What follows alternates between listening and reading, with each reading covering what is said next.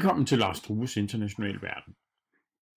Denne gang er fokus rettet på krigen 1864. En krig, der i meget høj grad formede det danske samfund og former os den dag i dag. Jeg vil i denne Lars Trues Internationale Verden, der laves af Atlantsammenslutningen, prøve at fortælle lidt om krigen 1864. Hvad var det egentlig for en krig? Jeg vil tale noget om de myter, der opstod i forbindelse med krigen, og så vil jeg prøve at lægge et perspektiv på, hvad krigen 1864 betød kort efter, og hvad den den dag i dag betyder, når vi taler international sikkerhedspolitik og sikkerhedspolitik i Danmark. For at forstå en krig, som fandt sted for 100, mere end 150 år siden, så bliver vi nødt til at kigge på et historisk kort og se, hvordan verden så ud dengang. Den så helt anderledes ud. Vi havde kongeriget Danmark, vi havde hertugdømmerne Slesvig, Holsten og Lauenburg. Så Danmark så altså fysisk anderledes ud.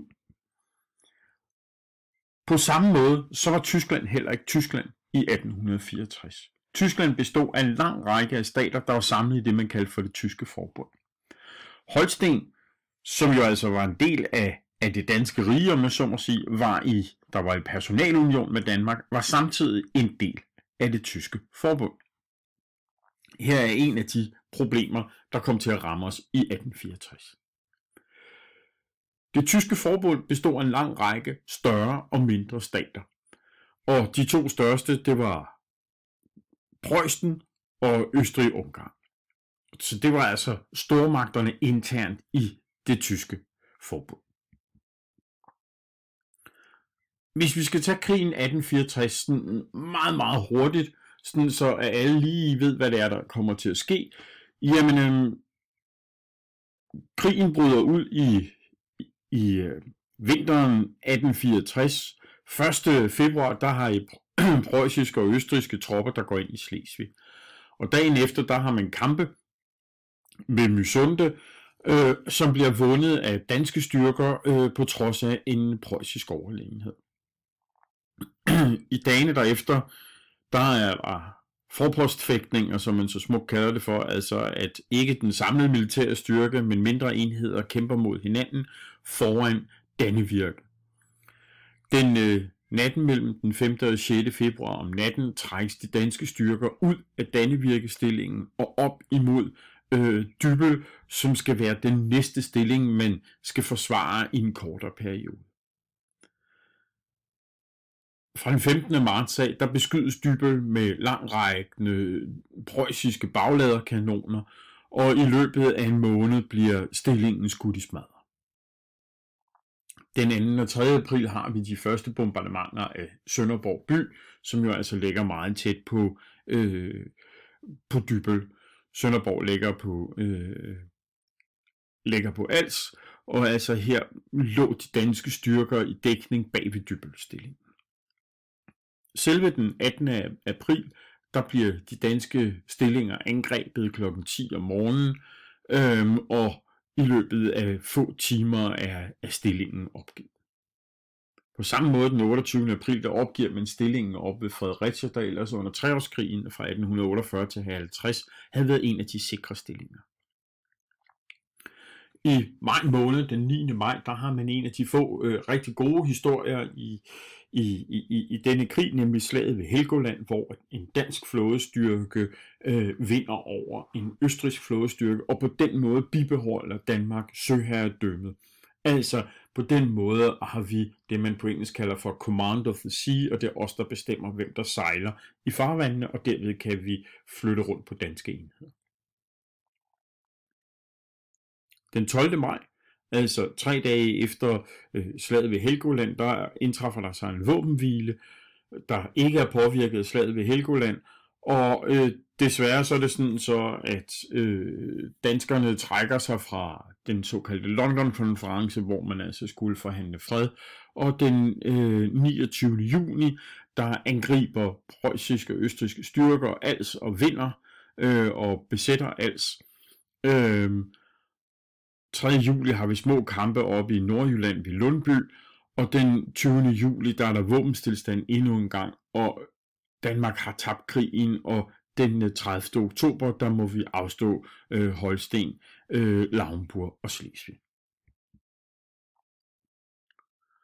Den danske sikkerhedspolitik op til krigen 1864 havde baseret sig på neutralitetsbegrebet. Danmark havde under Napoleonskrigene været først neutral og bagefter allieret Napoleon, og vi taber jo Napoleonskrigene sammen med Napoleon i 1814 ender vi med at afstå Norge øh, til Sverige, og Danmark mister der en meget stor del af, af sit land. Men går ind på en neutralitetspolitik derefter og mener, at det, at vi har været allieret med Napoleon, det var årsagen til alle problemerne. Ser man sådan med, med bagklogskabens øh, meget vidende briller, jamen så kan vi jo sige, at problemet var måske ikke så meget, at vi var allieret med, med Frankrig. Det gav sådan set god mening i, i lange perioder. Problemet var, at vi ikke brød alliancen rettidigt, sådan så at vi kunne øh, have trukket os ud og have beholdt øh, Norge. Så på mange punkter, så var det en lidt falsk lære, det man var kommet ind på, at neutralitet var det, der kunne redde Danmark. Vi holdt vores neutralitet sådan meget, vi holdt meget fast i den, og under Krimkrigen øh, fra 1853 til 1856, der er en krig med Rusland på den ene side, og så det osmaniske rige, det det, vi i dag delvis vil kalde for Tyrkiet, Storbritannien og Frankrig på den anden side. Jamen der holder Danmark sig helt neutralt. Vi vil hverken hjælpe Rusland eller Storbritannien og Frankrig. Og det gør jo altså, at de, de tre stormagter skylder os så ikke noget. Vi sætter ikke noget ind på kontoen, om jeg så må sige. Og det gør, at da vi når frem til til 1864, så har vi i virkeligheden ikke rigtig noget stormagtsopbakning.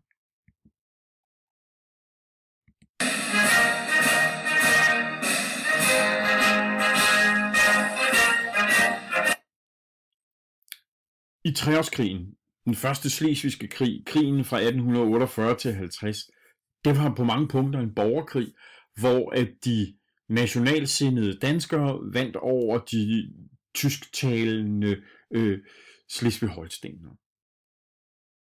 Problemet var, at når man har en borgerkrig, og der er nogen, der vinder, så er der altså også nogen, der taber. Og det gjorde, at man aldrig rigtig fik løst de problemer, der var i Slesvig-Holsten set i forhold til kongeriget Danmark. Når vi skal analysere, hvad det egentlig er, der er optakten til krigen 1864, og selve krigen og den politik, den foregår i rammen af, så kan man vælge at kigge i, sin analyse på de enkelte aktører. Man kan kigge på indrigspolitik, man kan kigge regionalt, man kan kigge på strukturer, og historikere og statskundskaber har på mange punkter krævet fat i hver deres øh, analyseniveau og analyseret. Og afhængig af hvilket et af niveauerne man griber fat i, kan man nå frem til forskellige forklaringer på, hvad det er, det er, der foregår. Hvis vi kigger ned på aktørniveauet, jamen så er der rigtig mange. I Danmark har vi for eksempel den nationalliberale Conseil-præsident, altså det vi i dag vil kalde for statsminister D.G. Monrad, som har en, en politik, som han gør meget for at få gennemført et, et, et, et nationalt orienteret politik. Vi har Christian den 9. Øh, som, som dansk konge, der øh, skal, om jeg så må sige, starte op. I Danmark får en ny kongeslægt, det er den nuværende kongeslægt, øh, huset Glücksborg. Og rigtig meget af det, der sker i de her år, er, at Christian 9. skal sætte sig på tronen, at han skal sørge for, at hans slægt øh, får lov til at videreføre det her. Og så er vi jo altså også i det er jo ikke, ikke mange år siden, at man har indført demokratiet. Vi har jo grundloven fra 1849, så vi er jo ligesom også i, at man følger sig frem til, hvad det egentlig er, det vil sige at have et demokrati og være kongens rolle i forhold til det. Nede i Preussen har vi kansler Otto von Bismarck, der har et, øh, et, et projekt, der går ud på, at Preussen og Tyskland skal blive stort og stærkt, og hvis vi kigger til Storbritannien eller England, der har vi premierminister Lord Palmerston med en lidt øh, forskellig politik, og som i øvrigt også skal navigere i forhold til dronning Victoria, der er tyskorienteret, fordi at hendes, øh, hendes mand, ægtefælle, der er død på det her tidspunkt, han, han var tysker. Så man kan altså skære øh, kagen på rigtig mange forskellige måder, når man laver sin analyse. Indrigspolitisk, så i Danmark har vi jo øh, øh, øh strømninger, og spørgsmålet er også, hvad vi kalder for Danmark. Er det kongeriget Danmark, er det Danmark og, og Slesvig, er det Danmark, Slesvig, Holsten og Lauenburg? Hvad er det egentlig, det er, vi taler om? Og afhængig af, hvad det er, vi taler om der, så er der forskellige brydninger imellem de nationalliberale, øh, som jo altså ønsker en national dansk stat, øh, som inkluderer øh, Danmark og, og, og Slesvig. Øh, og så har vi selvfølgelig også interesserne i Slesvig, Holsten og Lauenburg. Og så er der jo spørgsmålet, hvad er Tyskland egentlig på det her tidspunkt indrigspolitisk? Der er nogle kampe om, hvem det er, der skal, der skal være føren i det tyske forbund.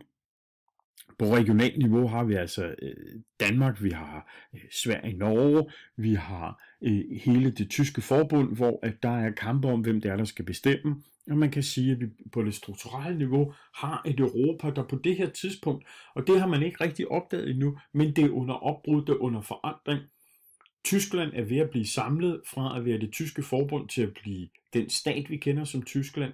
Øh, det sker med krigen 1864, det sker med den øh, østøst-preussiske krig i 1866, og det sker med krigen imellem Frankrig og, øh, og, og Tyskland i, i 1870, hvor Tyskland bliver skabt. Så der er altså nogle strukturer her, der er under markant forandring, og England, Storbritannien kigger måske i virkeligheden ikke så meget ind på Europa, men ud på verden og hvad de kan lave med, i forbindelse med deres skabelse af det imperium.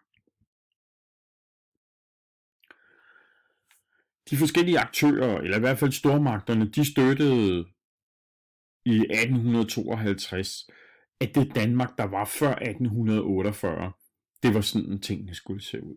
I 1848 har vi ikke kun øh, den første slesvigske krig, eller treårskrigen, som vi, kalder, som vi også kan kalde den for i Danmark, men vi har et revolutionsår.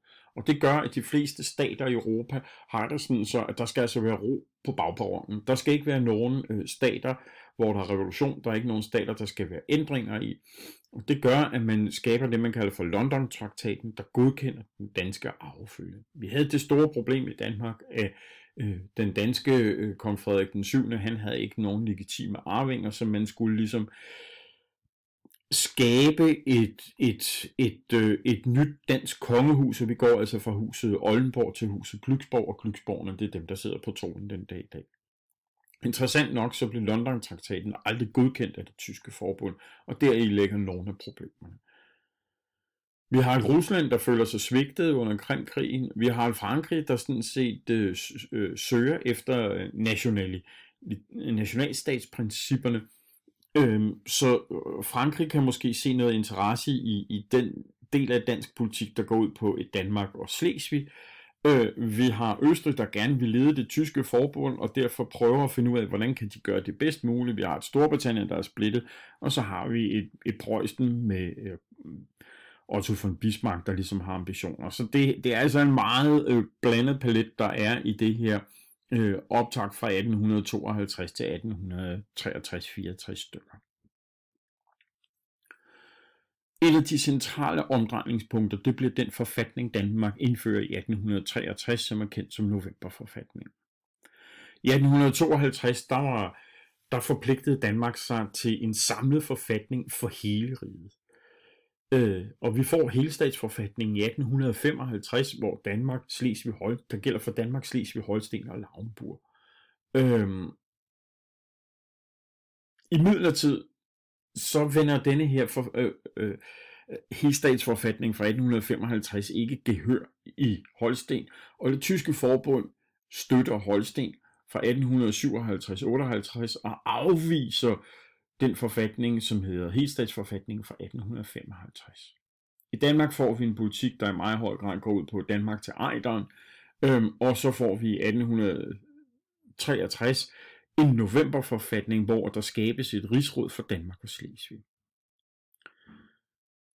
I det tyske forbund ser man denne her novemberforfatning fra 1863 som et brud på tanken om en samlet forfatning for hele riget, Øh, man ser det som et øh, en, en dansk øh, forsøg på at trække Slesvig ind i kongeriget Danmark, øh, og man ser det som en, en, et brud på aftalen om en fælles forfatning. I Danmark ser man novemberforfatningen som, at man skaber et rigsråd, altså en overordnet funktion imellem Danmark og Slesvig. afhængig af hvordan man analyserer det her, afhængig af hvordan man skaber sin politik på baggrund af det her, så holder man med enten den ene eller den anden part.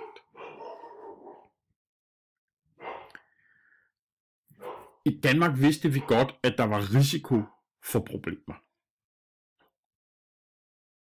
Men man fulgte ikke problemerne til dørs med en stærk rustning af det danske forsvar eller en etablering af fæstningslinjer. I meget høj grad så opstod der en drøm om, at det Dannevirke, der havde forsvaret Danmark helt tilbage fra vikingetiden og frem efter, at det var der, hvor at vi skulle forsvare os, og det var der, hvor at vi skulle øh, passe på det danske rige.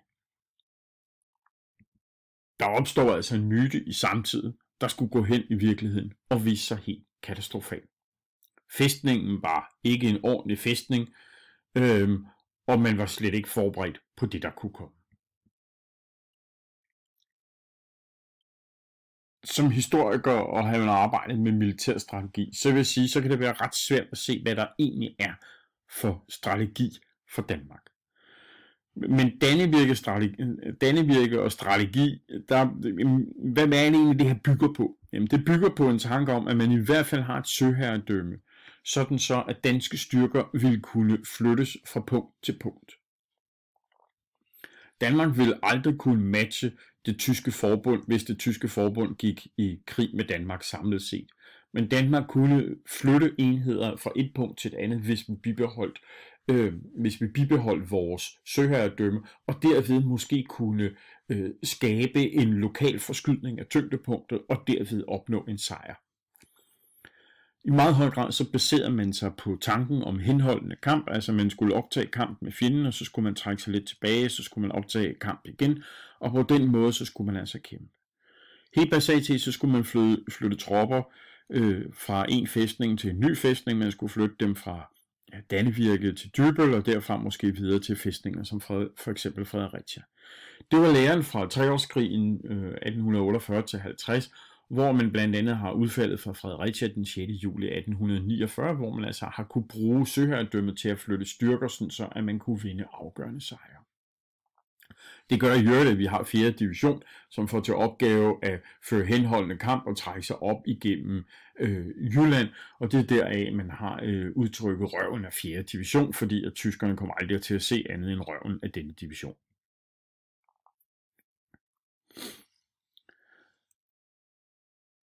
Dannevirke blev ikke den mytologiske fæstning som øh, fæstningsvold, som man havde drømt sig til i København.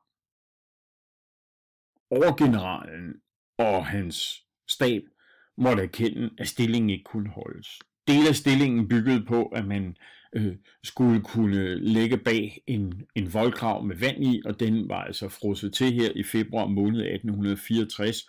Og en af herrens mest begavede officerer, de Mesa, der var overgeneral, han beslutter en tilbagetrækning den 5. februar. Han får i løbet af i virkeligheden meget få timer iværksat en meget imponerende militær operation, hvor man får styr, trukket de danske styrker tilbage, og da øh, fjenden opdager, at man er på tilbagetog, så øh, Arjergarden, den, øh, hvad hedder den, den dags, bageste del af, af de danske styrker, øh, optager kampen med de fremrykkende tyske, og på den måde så får man faktisk reddet de danske styrker, der så går op i Jylland og lægger sig ind i Dybøl. Problemet er, at vi altså har denne her Dannevirke-myte i København, og at regeringen Monrad, de kunne, de kunne altså ikke tåle, at man trak sig tilbage fra denne her stilling, som befolkningen troede var en stor, stærk stilling. Og det gør altså, at man ender med at fyre overgeneralen. Vi har samtidig også den øh, ret store problem i, i, i den øverste øh, militære ledelse, at det er uklart, hvem det egentlig er, det er, der er den, der har det øverste militære ansvar i Danmark. Er det kongen? Er det konseilpræsidenten? Er det krigsministeren, der i øvrigt var officer og derfor mente, at han var fagligt kvalificeret til det? Eller var det overgeneralt? Og det er jo altså et, et problem, som man, man ikke fik afklaret, og som kom til at martre den danske militære ledelse igennem hele krigen. Samtidige billeder viser helt klart, hvor dårlig tilstand Dannevirkestillingen var i. Øh, der findes nogle fantastiske tyske billeder, der viser, hvordan at der er sne over det hele, og at det i virkeligheden er nogle volde, vi har at gøre med, og ikke så meget en stærk fæstningsvold. De danske styrker trækker sig fra Dannevirke ind i Dybølstillingen, som skulle have været en midlertidig stilling, der skulle have været forladt efter kort kamp. I midlertid er det sådan så, at overgeneral Gerlach, som et nye overgeneral, han får at vide af krigsministeren, at han ikke må opgive Dybel, som Dannevirke var blevet opgivet af. På trods af, at det måske var det, han ønskede, og på trods af, at det nok var det, som strategien i virkeligheden gik ud på.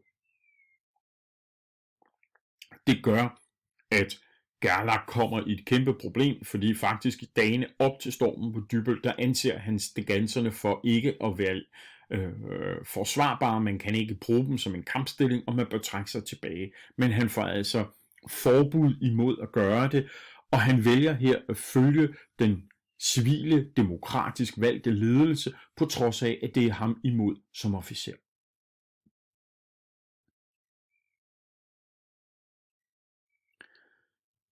Den 18. april 1864, der starter et bombardement på de danske skanser, som varer fire timer.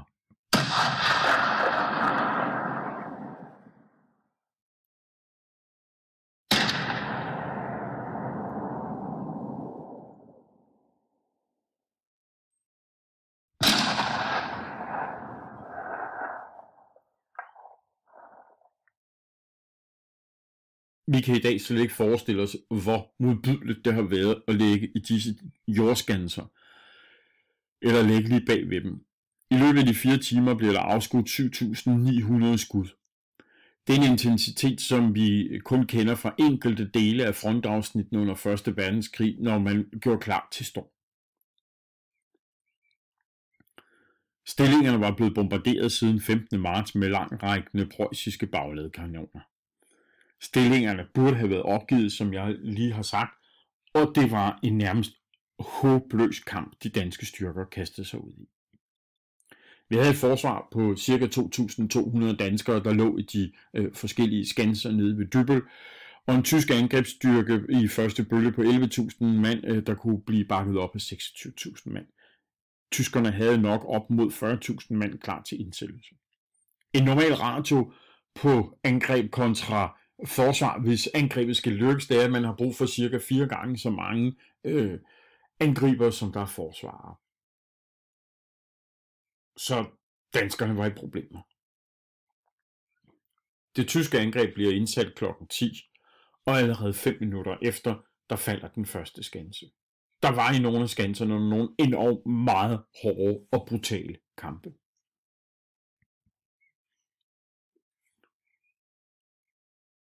Der bliver sendt støtte til de danske styrker i kampen ved, ved Dybel.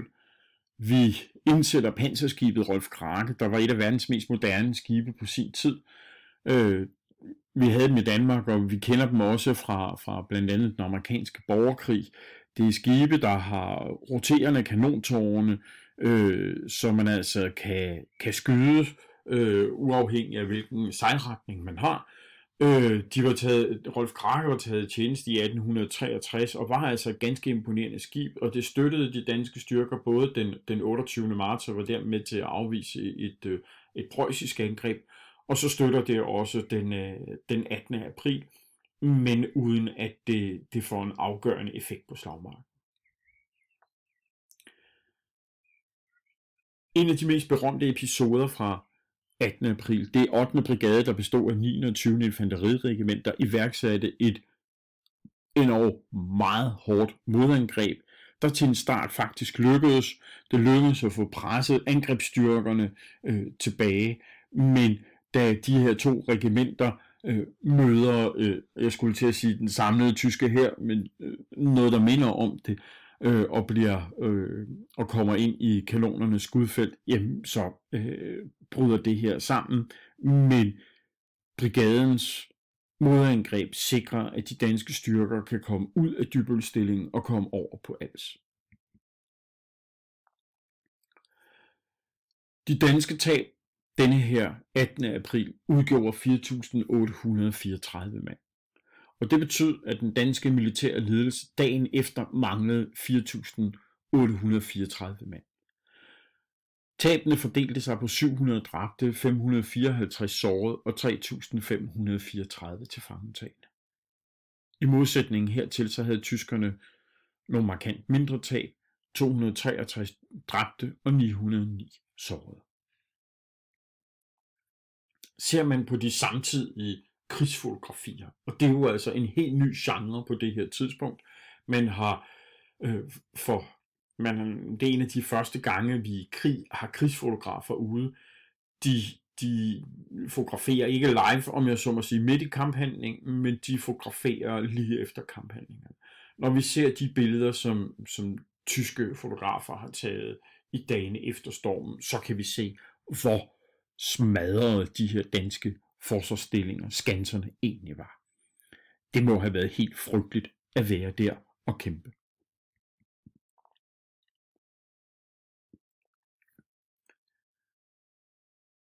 Der var en international europæisk pres på at få stoppet den her krig. England indkalder til London-konferencen, og den skulle egentlig have været startet 12. april. Men det lykkedes altså tyskerne at forhale denne her konference, og derved kan de gennemføre stormen på Dybbøl. Og i virkeligheden er det derfor også så meget mere problematisk, at den danske regering kræver, at man, at man bliver i stillingen. For havde man trukket sig tilbage, og derved ikke var blevet påtvunget det nederlag, som kampene var 18. april, så havde Danmark måske stået lidt stærkere ved forhandlingsbordet. Den 25. april der påbegyndes konferencen reelt set, og den 12. maj får man forhandlet sig frem til en våbenhvile. Men danskerne har enormt svært ved at få tingene til at passe sammen. Danmark vil ikke godtage de for, den engelske mailing, der ville have medført tabet af Holsten og Lammenburg samt en voldgiftssag om Slesvig. Danmark var dårligt kørende på den her konference. Vi kan lige så godt sige det, som det er. Øhm, Danmark prøvede at holde fast i et, øh, i et forslag, som var uspiseligt for alle de andre. Øh, Preussen kommer faktisk med forslag. Frankrig kommer med forslag, som vil have givet os en grænse, der ligger nogenlunde der, hvor den nuværende dansk-tyske øh, grænse er, eller endda længere sydfor. Men det vil være et meget stort tab for den danske konge, det vil være et meget stort tab for de nationalliberale, og derfor var man simpelthen ikke klar til det, på trods af en rationel logik nok sagde en, at man havde tabt på slagmarken, og det var det her, man, risik- man blev nødt til at acceptere.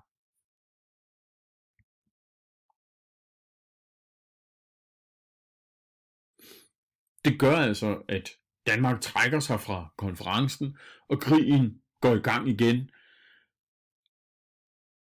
Vi har det tyske angreb på Als den 29. juni om morgenen, men i robåde, 600 både, der sejler man 26.000 mand over. Den første angrebsbølge var på 2.500 mand. Der er selvfølgelig dansk modstand på Als. Vi har læggende ca. 12.000 mand, og vi har flåden i form af Rolf Krake, der stævner ind i Alsund og øh, begynder at skyde på de tyske både. Desværre opstår der det, at den danske chef på Rolf Krake øh, tror, at øh, landsætningen er lykkedes, og han stopper derfor sit øh, angreb på, øh, på bådene. Havde han fortsat, kunne han måske have nedkæmpet dele af bådene, og så kunne den danske styrke på Als måske have nedkæmpet de få tyske tropper, der var kommet i land. Jeg siger måske, fordi det er jo usikkert. Det, der desværre sker, er, at Rolf Krake trækker sig ud af kampen, og tyskerne ender med at erobre Als, og det medfører et tab på ca. 3.000 øh, danske soldater, og resten blev evakueret over til Fyn. Helt set er der ikke meget mere at kæmpe om på det her tidspunkt. Men vi får i hvert fald en enkelt kamp, og det er oppe i, i Nordjylland, i Lundby, hvor at øh, vi har et øh, dansk kompani, der øh, på en 160-180 mand, der erkender en tysk fremrykning, og den vil man gøre et forsøg på at stoppe, og man går til et øh, angreb med fældede bajonetter, altså gevær med bajonetter fremad. Tyskerne er på det tidspunkt gået i stilling omkring land, en landsby, en Lundby, og øh, det bliver reelt set en nedslagning af det danske kompani. 32 mænd dør, 44 bliver såret, og 20 bliver til fangetagen, og 20 savnes. Og, og to savnes. Og imod det har man kun tre sårede prøjser. Det har været med til at danne en af de store myter, der er om krigen 1864, nemlig at øh, de tyske styrker var udrustet med bagladegevær, og derved kunne de blandt andet lægge ned i dækning og skyde imod de øh, fremrykkende danske jenser, øh, der blev nødt til at stå op for at lade deres øh, forladegevær. Et bagladegevær det fungerer på den måde, at man øh, det fungerer som et gevær, som vi kender i dag, med at man har en patron, som man sætter ind i et kammer, som er øh, og kan ligge eller sidde eller øh, stå og skyde. Hvorimod af en forlader, der skal man altså sende krudtladning og kugle ned oppe fra øh, udmundningen af løbet, og man skal stampe det ned med en ladestok, og når man har gjort det så øh, stående, eller måske siddende, øh, så kan man endelig affyre sit gevær. Og det gør to ting. Det ene er, at øh, ham med bagladeren, han kan ligge i dækning, øh, og, øh, og, og, og skyde, og han har, hvis han er god, så har han faktisk også en højere skudhastighed, altså kan afskyde flere skud end hvad, øh, i minuttet, end hvad ham med forladeren kan gøre. Freden bliver meget brutal. Den 30. oktober 1864, der må den, han, øh, hans majestæt, den danske konge, renoncere på alle sine rettigheder til hertugdømmerne Slesvig, Holsten og Lauenborg til fordel for deres majestæter, kejseren af Østrig, kongen af Preussen, i det allerhøjst samme forpligter sig til at anerkende de dispositioner, som de nævnte majestæter vil træffe med hensyn til disse hertugdømmer. Altså et totalt dansk nederlag, der gør, at vi mister Slesvig, Holsten og Lauenborg det danske rige blev forkrøblet, både i form af, at vi mistede de tre øh, hertugdømmer, og i form af ufattelig mange mænd, der kom hjem som krøblinge, såret på krop og på sjæl. Og det her kommer altså til at forme Danmark i årtier, og jeg vil faktisk også sige århundreder fremad havde man gået rundt i Danmark i årene efter 1864, så ville man fysisk have set nederlaget i form af de danske veteraner. Og de fik ikke engang en medalje til at starte med for deres indsats. Det var først, da de danske våbenbrødre i 1870'erne krævede, at man markerede det, at man fik lavet en medalje til dem. Det er i dag et helt fantastisk materiale for slægtsforskere. Det er sådan så, at øh, man skulle søge om den her medalje, og det gør, at man i Rigsarkivet har liggende 120.000 ansøgninger om, øh, om medalje. Øh, og der fortæller folk, hvor de har kæmpet hen, om de blev såret, øh, hvor de boede og, og så videre. Og det gør altså, at man har et enormt rigt materiale til at fortælle en masse om, hvordan så den danske mandlige befolkning ud i 1864. Krigen gav anledning til en række myter, og det er lige før, at jeg siger, at der er en dolkestødslegende her. Vi har historien om dragonen Niels Kjeldsen, der kæmpede mod overmagten. En mand optager han kampen imod en, en husar øh, enhed. Øh,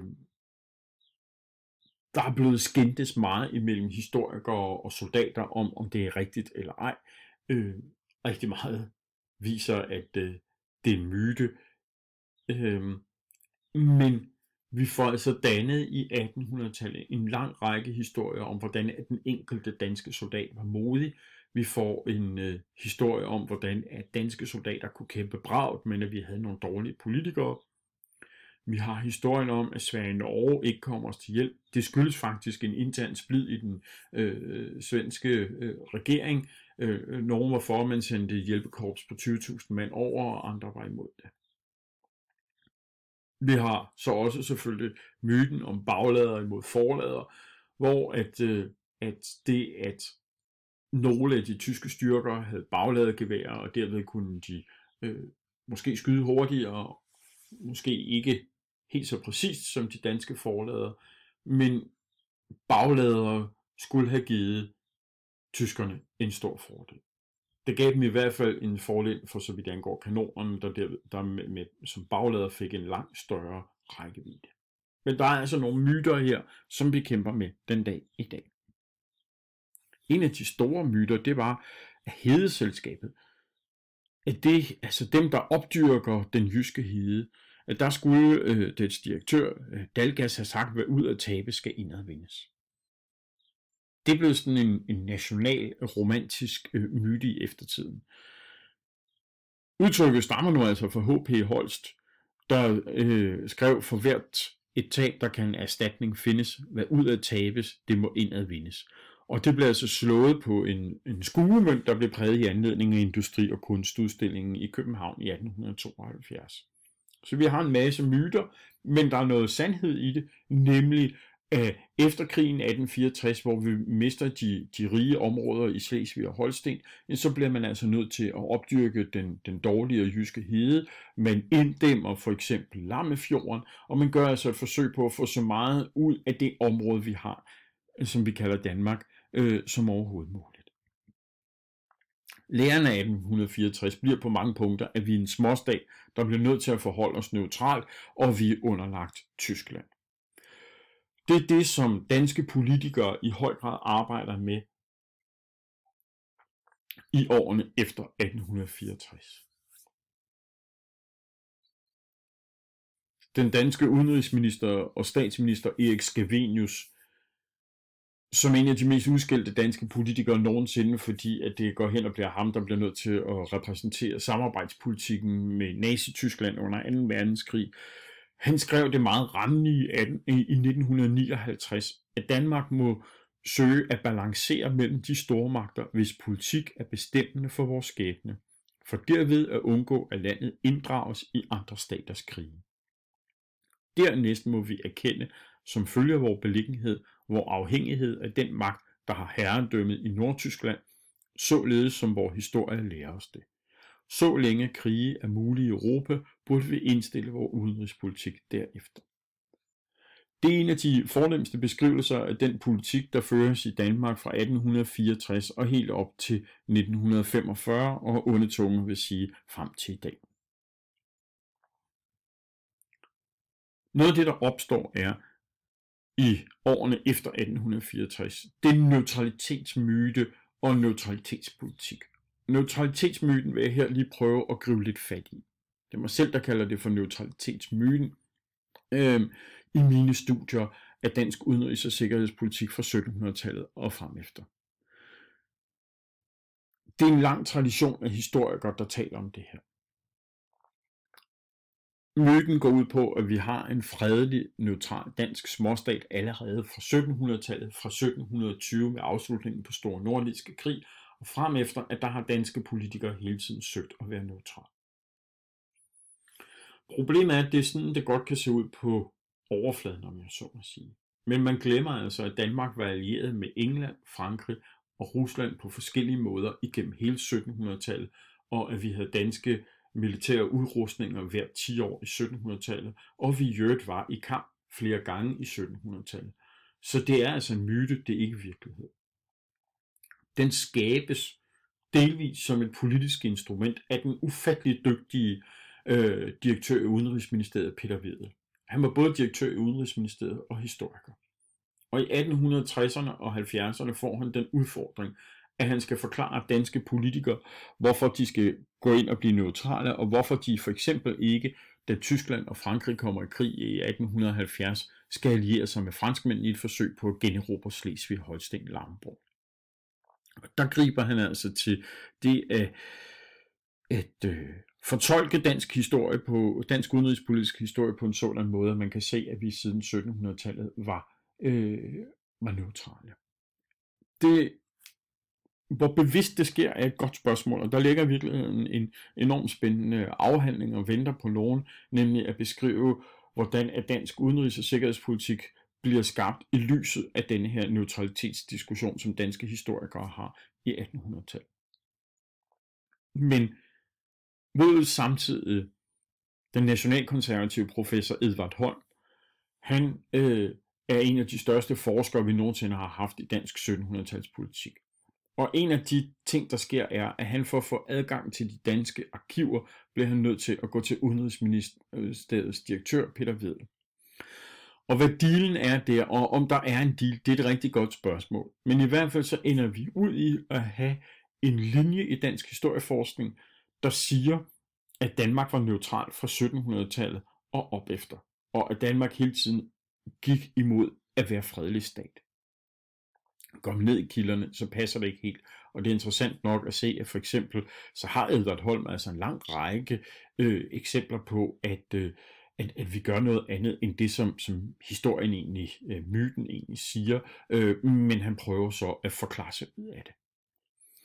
Der sker det, at de nationalkonservative i deres forsøg på at bibeholde den nationalsprogede danske stat, den nationale danske stat, her allierer sig med det, der går hen og bliver til de radikale historikere, som er imod krudt og kugler og militær.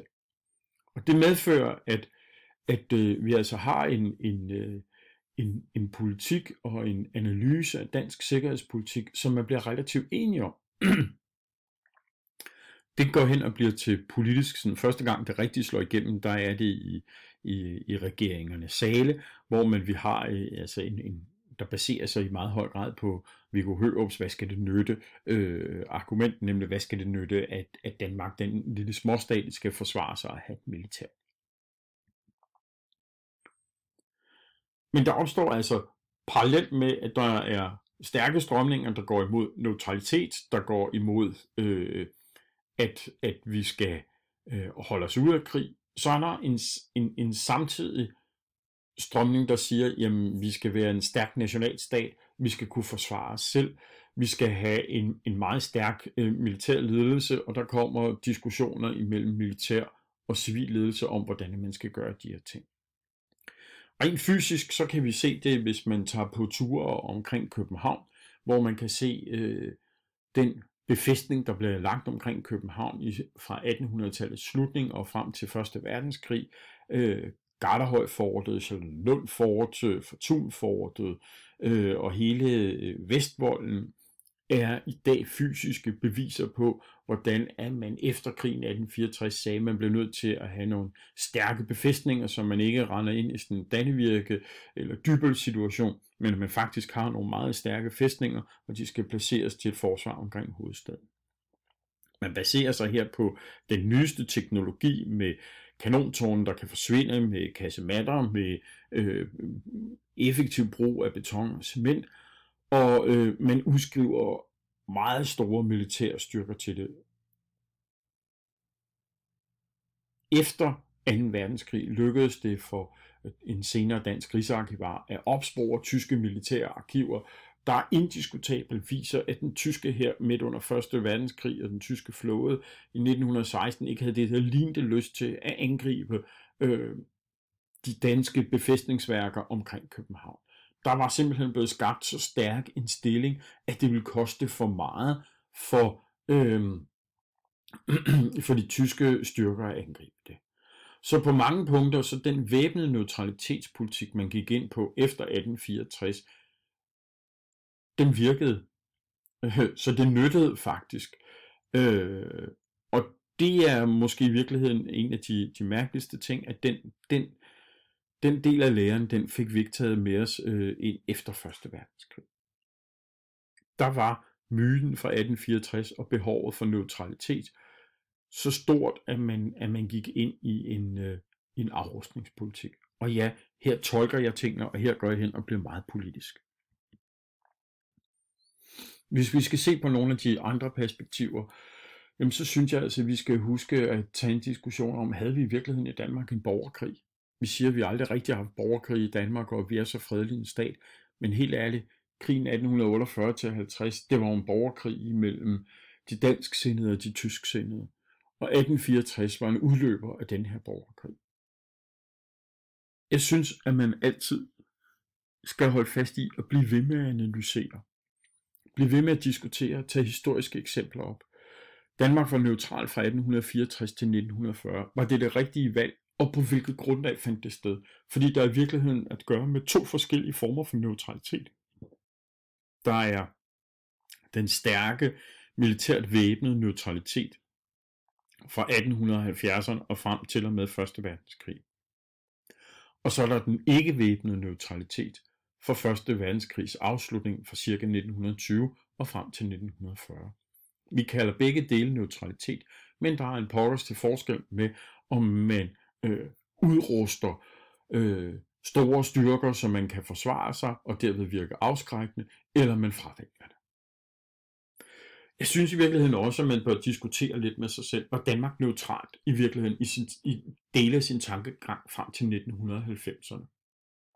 Prøvede Danmark med for eksempel fodnotepolitikken i 1980'erne på trods af Danmarks medlemskab af NATO egentlig at placere sig midt imellem NATO og Varsava-pakten? Var der stærke kræfter, der egentlig ønskede, at vi var neutrale der? Eller var det bare en kultur, vi ikke helt havde fået ændret? Så må vi jo til sidst her så slutte af med at sige, at præger 1864 stadigvæk vores diskussioner. Og ja, det gør det. Vi så, at Danmarks Radio fik enorme tæsk for at lave en tv-serie om krigen 1864, og for der ikke at øh, komme med den nationalromantiske myte.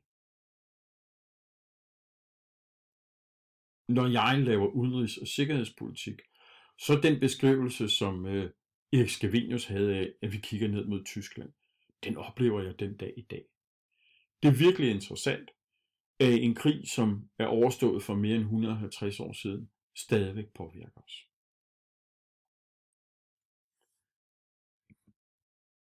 Det var alt fra Atlantsamslutningen og Lars Strues internationale verden for denne her gang. Tak fordi I lyttede med. Vi kommer med flere udsendelser. Kan I have det godt.